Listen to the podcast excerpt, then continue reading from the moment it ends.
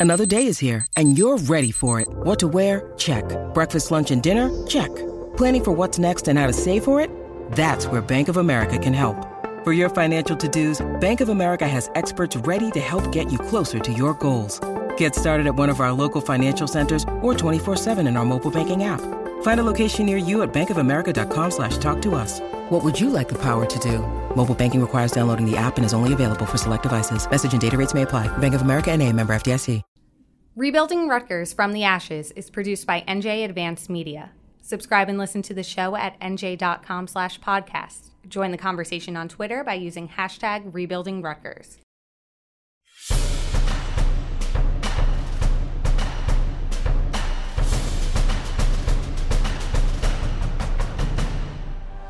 When Chris Ash decided to take the head coaching job at Rutgers, he brought with him many strategies and tactics he learned at Ohio State. He also brought with him Kenny Parker. Officially, Parker is the strength and conditioning coordinator. Unofficially, he's much more than that. Welcome to Rebuilding Rutgers from the Ashes. I'm Joe Giglio. Ash and Rutgers have invested heavily in nutrition and sports science to catch up to other Big Ten programs, and it's Parker's job to run the show. Here's NJ Advanced Media reporter Ryan Dunleavy. There's one thing you need to know about Kenny Parker that tells you everything you need to know about Kenny Parker. No matter the temperature on the football field or in the Hale Center weight room, Parker always wears at least two jackets. Even during the record setting heat wave that melted New Jersey at the start of training camp in August. The former University of Florida star sometimes wears three jackets under an all black outfit. You might think that's crazy, and you might have a point. It makes you wonder about the Rutgers football strength and conditioning coordinator, the guy who spends more time around the players than anyone else. Here's his explanation.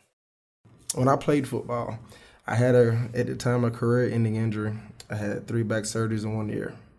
So doctor said I wouldn't play ball no more. I politely said, "Sir, you don't know who I am. I'm, that's not going to happen. I will play again." So after missing two years of ball, I started the next two years, and during that time when I missed, I wore a whole bunch of sweatshirts. Reason why? Florida's really hot. And the last thing I wanted to worry about was heat when I got back from finally rehabbing and getting my back the way it needed to be. So when I got back on the field after wearing all them hot shirts, I wasn't hot no more. And so mental training, if you want to call it, just kind of mental toughness, and I just carried it on and been like that ever since. Like Parker said, Sir, you don't know who I am. That's what Rutgers is trying to tell the Big Ten as it rebuilds its program under new head coach Chris Ash. And one of the best ways for Rutgers to reintroduce itself to football powers is, quite frankly, to hit them in the mouth when they don't expect it. That's where Parker comes in. His job is to take the Rutgers football players and make them bigger, faster, and stronger, mentally and physically. Next, he turns them over to Ash for practices and games. And then, when Parker gets the players back, squeeze them for more. Here's why. The average weight of Rutgers' five starters on the offensive line is about 306 pounds, which ranks ninth in the Big Ten. The average weight of Rutgers' four starters on the defensive line is about 277 pounds, which ranks eighth in the Big Ten. Only Nebraska and Northwestern are smaller on both sides of the line of scrimmage. And it's not just in the trenches. To compete with national powerhouses, Rutgers has to recruit and develop better athletes, players who can dominate at their positions. Here's how critical Ash believes Parker is to Rutgers' success. Parker's $260,000 annual salary is more than twice that of predecessor Jeremy Cole and more than any of Rutgers' seven position coaches. The person that heads up that area, it's uh, the most important person in the program. That's where your team is built and you got to have faith and trust uh, that they're going to run it the right way. I'm not the strength and conditioning coach, you know, Kenny is. Uh, I don't want to have to go down there and, and, micromanage it and get involved in what's going on down there, and I don't have to because I've got complete faith and trust in him and his staff. He's surrounded himself with some outstanding people that he knows and trusts. Uh, they've been in this type of a system before, uh, so uh, it was easy to get full alignment with those people down there but uh, yeah, it, it's a it's a really important hire that uh, you got a guy that's going to uh, physically and mentally develop the players and have it aligned with the coaching staff and uh, be able to have open and honest conversation in our staff meetings about where the players are and what their attitude and efforts like. During their two years together at Ohio State in 2014 and 2015, Ash, Then the Buckeyes defensive coordinator found a kindred spirit in Parker, who was the assistant strength and conditioning coach. Both men thrive on competition and both preach toughness. With Parker, everything is a competition.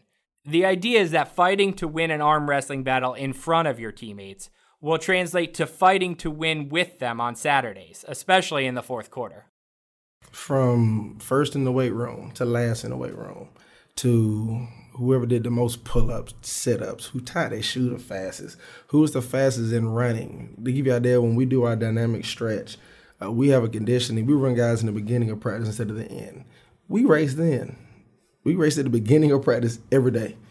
So we're racing, we're running because everything's competition. So we're trying to find out who are the competitors and who who's not. Because there's no such thing as a sometimes competitor. Either you are a competitor at everything you do or you don't. Ash picked Rutgers over Syracuse during the offseason, but said he might not have taken the $2 million a year job if he couldn't have convinced Parker to come along, because Parker is also a life coach. I wouldn't say that I'm a strength coach, to be honest with you. You know, a lot of these kids don't have dads, they don't have uh, father figures in their life, so we definitely take it in a different approach. For one, we try to get these kids to gain our uh, gain their trust, and vice versa, both ways, and just make sure that we treat them like my dad treated me. I Always hounded me, did mm-hmm. not let me breathe, but it was in a good way though. Gave me that tough love. Ash put it another way to a crowd of VIPs on hand when Rutgers unveiled its newly renovated $1.65 million weight room.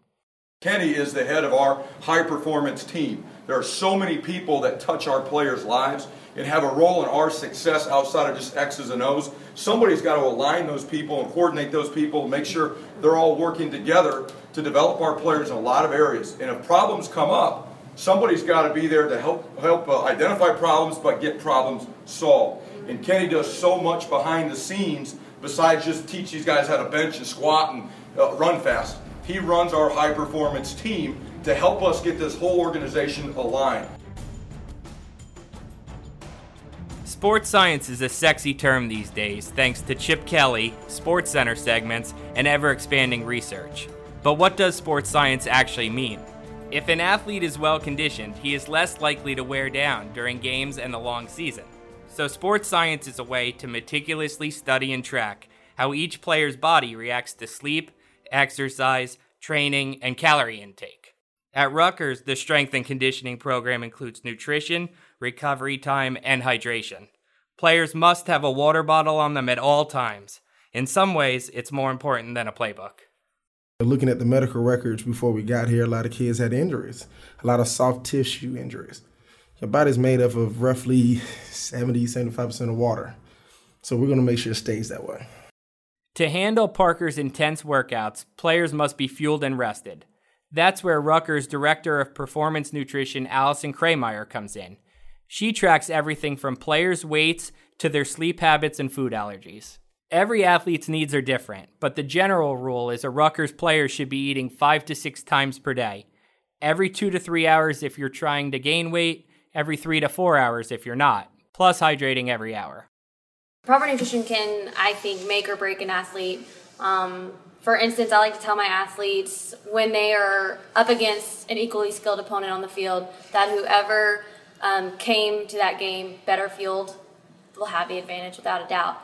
Um, so that's where you know you'll see it show up during games.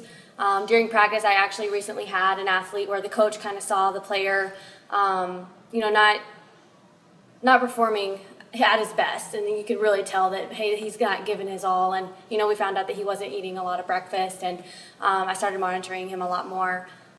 One of the first major noticeable changes of the Ash era was the addition of a 24-hour snack stand in the Hale Center.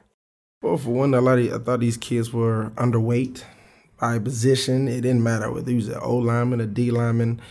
Uh, the food that they put in them, either they was overweight very badly or very underweight. Especially the skill guys, they was very underweight for what we're going to ask them to do and how they are. Just, they need to work, so that's why we put in the 24 hours having food available. I mean, for what we ask these kids to do, they got to be able to eat. Football coaches didn't think like this when Ash got into coaching 20 years ago at his alma mater, Drake University in Iowa. At the time, Rutgers was in the Big East, and Terry Shea was the head coach. He says Rutgers didn't have the strength and conditioning resources to face national powers Miami and Virginia Tech. You start with the staff, and we had a staff of one, and uh, we had an assistant, but he was part time. So um, you can see just from the manpower standpoint, I'm sure that has changed drastically. So um, in those in those years of of Rutgers football, we had one strength coach, and he basically uh, had to go around and you know chart uh, improvement and development, and that was that was the essence of of our strength and conditioning program was uh, to try to build up the numbers, and I think uh, that is archaic now uh, because there's so many other important factors involved. Shea knows how it's all changed because he still trains elite quarterbacks like 2011 Heisman Trophy winner Robert Griffin III. Here's how Shea remembers the strength and conditioning program at Rutgers when he was the head coach from 1996 to 2000. We did not have anything like a nutritionist. We we we were fighting hard as a coaching staff to make sure we had training table 7 days a week. And that was even difficult. You know, there there were weekends where we were told, well, the, the guys are on their own. So it was one of those uh, things that we just had to balance and we had to obviously address. Left tackle Tariq Cole is the poster boy for the new program. The one time 400 pound high school recruit now weighs 313 pounds and has cut his body fat from 24% to 17% in the first seven months with the new coaching staff. Rutgers offensive line coach AJ Blazek a former All Big Ten selection at Iowa, has seen the transformation firsthand. It's been fun to watch because even when 15 years ago, when I had you know training table and you're in the same routine in the Big Ten as a player, you'd go out, you'd have we had prime rib, you had fried chicken. I mean, you had all the good meals. Now it's such a science, and you see the sports science on TV, you see the nutrition. Um, our guys are just literally mobile bodybuilders, is what they've become. They're lean, they're flexible. Allison, you know, what she brings, so KP and his staff don't have to monitor that, um, whether it's education, whether it's monitoring them. But my group of guys, I got three or four guys that like Tarico. He'll go get shopping notes with her in the grocery store, and here's check my list. And to find guys that are that organized, I was never that way. Cole and Allison Kraymeyer went to the grocery store together in the spring so that she could teach him what to look for, what to avoid, and how to shop on a budget. Kraymeyer also attends Rutgers practices and travels with the team. Cole knows that in Rutgers' new up tempo, no huddle spread offense, there's no room for sluggish offensive linemen. In this offense, we have to run. So um, you can't get tired very fast, and that's all about what you eat from uh, breakfast to dinner. If you have a bunch of nacho cheese or McDonald's or something like that, you cannot be able to run. You won't be able to run. It's going to affect you down the hall. I know it won't for all like the high school kids that just eat whatever they want. It's going to affect you later in in your life. To get the point across on a college campus is difficult enough. To get it across at a university where the signature delicacy is called the fat sandwich takes a little extra effort. Kraymeyer analyzed the menus of local restaurants and created a travel guide that highlights the healthy choices at each place. The guys will definitely say, "Hey, how's my plate?" They'll show it to me. They'll call me over. Um, I walk around and you know check it out, and or they'll you know maybe they'll even send me a picture of it. Um, they'll come to my office for snacks, um, whatever it is. They they're very um, buying into you know knowing how nutrition affects them. Um, I just really hope that they see that if they feel their bodies properly, they feel better versus you know going out and eating something really fried, really high in fat, you know, they know how they feel afterwards and they, oh, this nutrition, you know, making sure I have good nutrition in my body um, is very important. By now, die-hard Rutgers fans are familiar with the legend of the first offseason workout under Parker. For those who aren't, it was so demanding and so cold out that icicles froze to beards as players did bear crawls in the snow. It sounds like a tall tale, except it's as true as if folk hero Paul Bunyan played for the Wisconsin Badgers. Here's Parker's first impression of the team. We have a long way to go. Oh God, this, we gotta roll our sleeves up and work a little bit harder than everybody else and not work people. it's gonna be really simple. It's like anything in life, though. You better outwork people. We are behind the eight ball, and we were a long way to go. Players worked hard under Jeremy Cole, the former strength coach, but Parker demands something different from the mind, says linebacker TJ Taylor.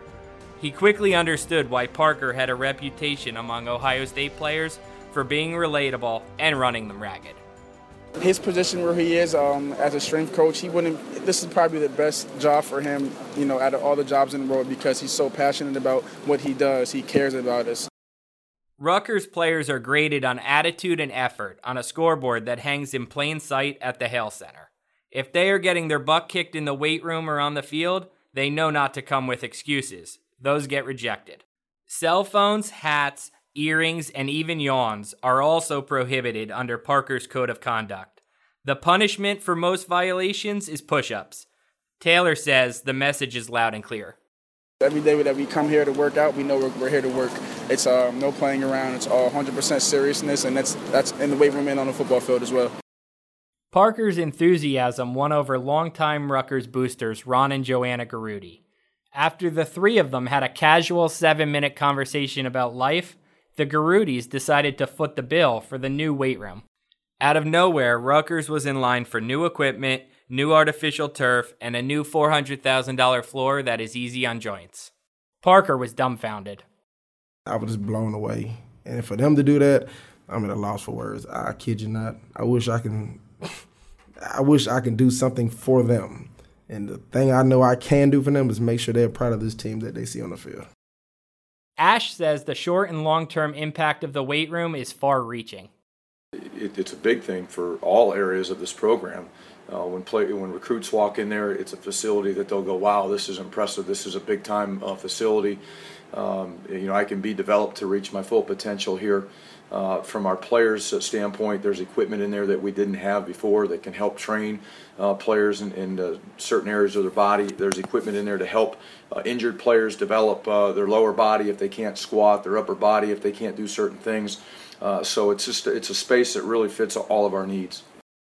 Because recruiting is a game of advantages, Kraymeyer gives a brief presentation when prospects visit campus. She explains why Rutgers is ahead of the game in providing athletes nutritional benefits. Most of the questions come from mothers who want to make sure that their sons are going to be well fed, and from recruits who want to make sure that they are not about to go on the equivalent of a wedding diet. The snack stand eliminates some concerns. It's stocked with fresh fruit, granola bars, cereal, goldfish, and more. In terms of bigger, healthier, leaner football players, um, it changed the game in making these student athletes healthier um, while bettering their performance and learning their skills um, that will last a lifetime. Like anything else, it started at the top of the football food chain. When Shea started coaching in the NFL in 2001, the standard line was to tell a player, report for training camp at this weight or you'll be fined. By 2007, Shea noticed pros taking better care of themselves. Some were bringing lunch from home each day. Shea found it unique because he was used to seeing players rely on cafeteria meals rather than caring so much about what went into their bodies. In college, you know, we were we were hoping just that the athlete would, you know, somehow grow and mature and get to that weight that we were hoping he, he could handle. So um, it, it was very, very different uh, than what it is today. It's much more difficult to be unique now, though Rutgers is trying to be or rather trying to be as unique as Ohio State already is? What we've done is we've modeled that here uh, because I think it's as good as anywhere in, in America, and I think that we're doing those uh, things here. And uh, I honestly, I mean, people think I'm crazy. I think we're doing it as good as anybody in America. The way our, our strength and conditioning, nutrition staff work together, our recovery, our, our uh, hydration plan. Uh, we don't have cramping. Uh, it's very, very rare that a player gets cramped up in, in our practices. Um, they, they leave uh, the facility after long days uh, at their weight. Uh, they go to practice hydrated. We have a very systematic way to hydrate them during practice. Uh, and um, I mean, I like where we're at with all that right now. And I think if you ask the players, I think that's the, the real uh, test is, is it theory or is it testimony? You know, talk to them. They feel great. They feel better than they've ever felt before. And uh, again, it's not just one factor, it's a lot that's contributed to it. Ash describes Rutgers as an event based program where shared suffering behind the scenes builds what you know as team chemistry. The Scarlet Knights call it a brotherhood of trust. It's what helps the team survive the annual Valentine's Day celebration, the most grueling workout of the year, with everything Parker teaches rolled into one session. A rite of passage type day. It's a day that, you know, we, we try to find out who are the pretenders and who are the contenders. The ones who are need a little bit extra kick in the butt and who doesn't. Who's ready to lead this team and who's not. It's a very it's a separation day, it really is. It's a fun day. Uh, the players who go all out and have a lot of energy, they have fun, they love it. And the guys who hate it, they get exposed really quick. The ones who lead the pack are most likely to be inducted into the Champions Club, an Ohio State creation borrowed by Rutgers. The hardest working players are honored and awarded with upgraded swag. It's Parker's favorite day of the year. The real prize, however, is at the dinner table. You eat like a king. The ones who don't make it eat uh, cold hamburgers, cold hot dogs with tap water, like warm tap water. It's awful. Uh, the people who make it have steak, lobster with macaroni and cheese in it, um, mozzarella sticks. They have some of them salads. They have fine china. Some of this very beautiful. Like you take your woman out on a date, like she smiled from me there. Like it's a good day. The dichotomy of those two days best depicts the two ends of the spectrum under Ash and Parker high demands, high praise. The early result has been a high level of buy in from the players. Uh, well, I think they saw changes uh, happen fairly quickly. Um, I think one of the things that's a, a motivating factor for student athletes is, uh, you know, coaches do what they say they're going to do. Uh, we came in with a plan. Uh, I told them what that plan was. I told them about the changes that we wanted to make. I, talked to them about uh, the changes that would occur in their body and in their minds if they were all in. And uh, it wasn't just lip service. Uh, it's worked, and they saw it working, and I think they got motivated by that, and they saw that if they stayed, uh, that at some point uh, they'll be a lot uh, more successful because of it. So, is any of this working? Rutgers players believe so, and they point to a second half comeback against Howard in the home opener. Looking back on it, co captain Julian Pinnix Odrick is actually happy Parker put the players through grueling workouts. You know, every year you're gonna have somebody's cramping up, somebody's doing something. But yeah, I think I think we're definitely a little bit more um, ahead of the curve right now uh, than we've been in the past. Um, you know, that's due to you know leadership trying to make sure guys are drinking, make sure, make sure guys are hydrating. I was telling guys as much as I could to hydrate because I, you know, every year. We said this in the summer. Watch, Howard game is going to be extremely hot. I was like, we, I don't know the weather forecast and nothing. Watch is going to be hot. The first home opener is always extremely hot. And uh, no, yeah, but I'm real happy the guys got there okay. Like it was burning now. It, it was a struggle, but we weren't cramping. That's all the coaches kept saying. You're ready for this. You're ready for this. It's fine. We practicing this all year. Don't worry about it.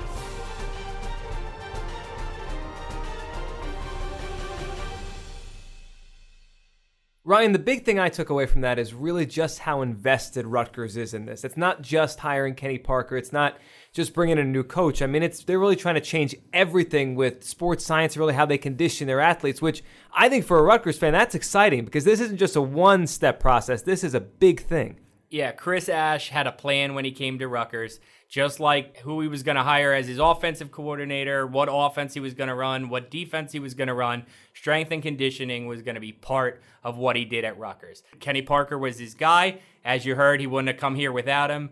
That included what they were going to invest in nutrition, what how he wanted to redo the weight room. All this was part of it. This isn't a one-off thing. This is where he thinks the future of college football is going. He wants to take Rutgers there. So, what are your impressions of Parker? And, and, are the kids buying in? Because that's so important here. Yeah, the players are buying in. I mean, they see the rewards, the Champions Club, the way they get to eat like a kings. They see the idea that if you do buy in, there's a reward for it. And I think they wanted it. I think when you talk to these guys, I think they wanted a little bit of they they took it really hard last season to go four and eight, to be labeled as quitters at the end of the season by their own new coach. I think they wanted to buy in. They wanted to show that they had pride. Uh, Chris Ash has said multiple times that when he came here, he thought his way was going to be so tough that kids were going to leave this program because they couldn't hack it. What we've seen instead, of course, you got a couple, a handful of kids who have left Rutgers transfers. What we've seen instead is, especially the leaders of this team, have really bought in, and then everybody else has kind of rallied around that. You think about sports science and what it is, and really it's it's a lifestyle. It's not so much just doing what a coach says. And the part that jumped out to me was the sleeping, right? And I just think back to when I was at school. I just didn't sleep. I, I couldn't have done this. And it wasn't even the nutrition, it was sleeping. Is that you think that's a problem? You think these kids are really buying in and changing their whole lifestyle to become what Rutgers needs them to become?